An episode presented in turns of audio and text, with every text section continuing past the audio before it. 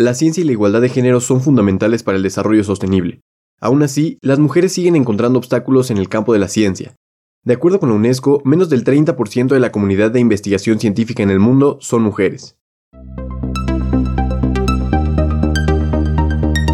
Tu espacio podcast, Ciencia en Minutos.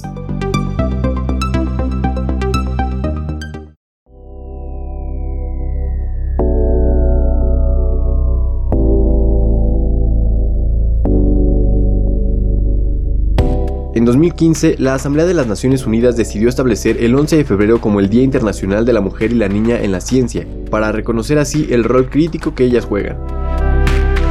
Algo que me llamó mucho la atención es que la UNESCO menciona que menos del 30% de la comunidad científica del mundo son mujeres, ya que las estadísticas de mi podcast muestran que el 31% de mi audiencia son del género femenino. No es que las estadísticas de mi podcast sean referencia de nada, pero es una coincidencia interesante.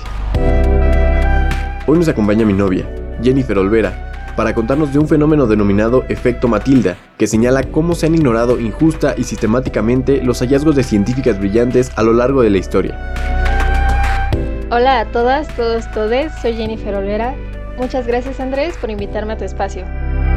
Volviendo al tema, el efecto Matilda fue llamado así en honor a Matilda Jocelyn Gage, activista norteamericana quien fue la primera en denunciar esta injusticia.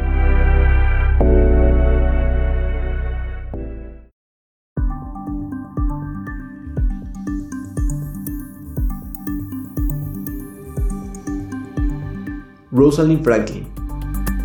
Un claro ejemplo de este fenómeno es la científica londinense Rosalind Franklin, invisibilizada durante mucho tiempo en la historia de la ciencia pese a su importante contribución en 1952 para el descubrimiento de la forma del ácido desoxirribonucleico, que constituye el principal material genético de la materia viva. En aquel año, con el uso de rayos X, Franklin obtuvo la famosa Foto 51, imagen que contenía pistas vitales para descifrar la forma del ADN. Tal imagen fue plagiada por su compañero de investigación Maurice Wilkins. La compartió con James Watson y Francis Crick, quienes en 1962 fueron reconocidos con el Nobel de Fisiología y Medicina, sin dar crédito alguno a la aportación de Rosalind Franklin. Ella murió en 1958 víctima del cáncer, probablemente debido a sus constantes exposiciones a la radiación durante sus investigaciones. Lisa Meitner otro caso es el de la física nuclear austriaca Lise Meitner, quien descubrió la reacción de fisión nuclear en la que se basó la bomba atómica y posteriormente las centrales de energía nuclear. Ella se negó a participar en el proyecto estadounidense de construcción de la bomba atómica aun cuando estuvo a punto de ser asesinada por los nazis por ser judía. Y en 1944 se otorgó el Premio Nobel de Química por el descubrimiento de la fisión, pero no a ella, sino solo a su colaborador Otto Hahn. Grace Murray Hopper Asimismo, encontramos a Grace Murray Hopper, informática estadounidense y pionera en el mundo de las ciencias de la computación. Consiguió hacer programas informáticos utilizando el lenguaje normal, inglés en su caso por ser su idioma, porque desarrolló una forma en la que las computadoras tradujeran por sí mismas ese lenguaje a los símbolos que las máquinas entienden, lo que se denomina como un compilador. También fue responsable del lenguaje COBOL, creado con el objetivo de inventar un lenguaje de programación universal que pudiera ser usado en cualquier ordenador, orientado principalmente a lo que se denomina informática de gestión.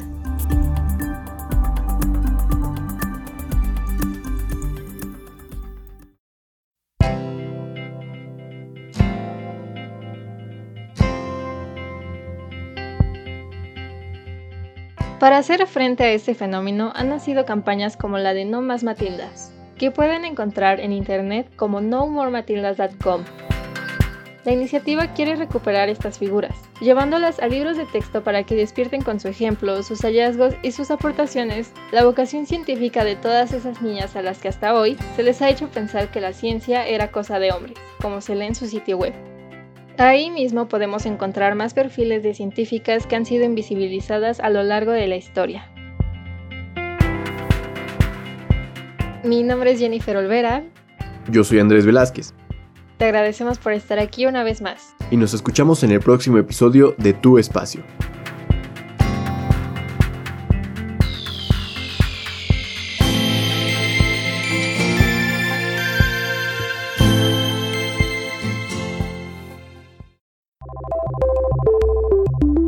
Muchas gracias por escuchar.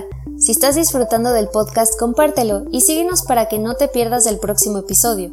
Puedes compartir tus preguntas y comentarios en arroba tu espacio-pod en Twitter y arroba espacio-ciencia en Instagram.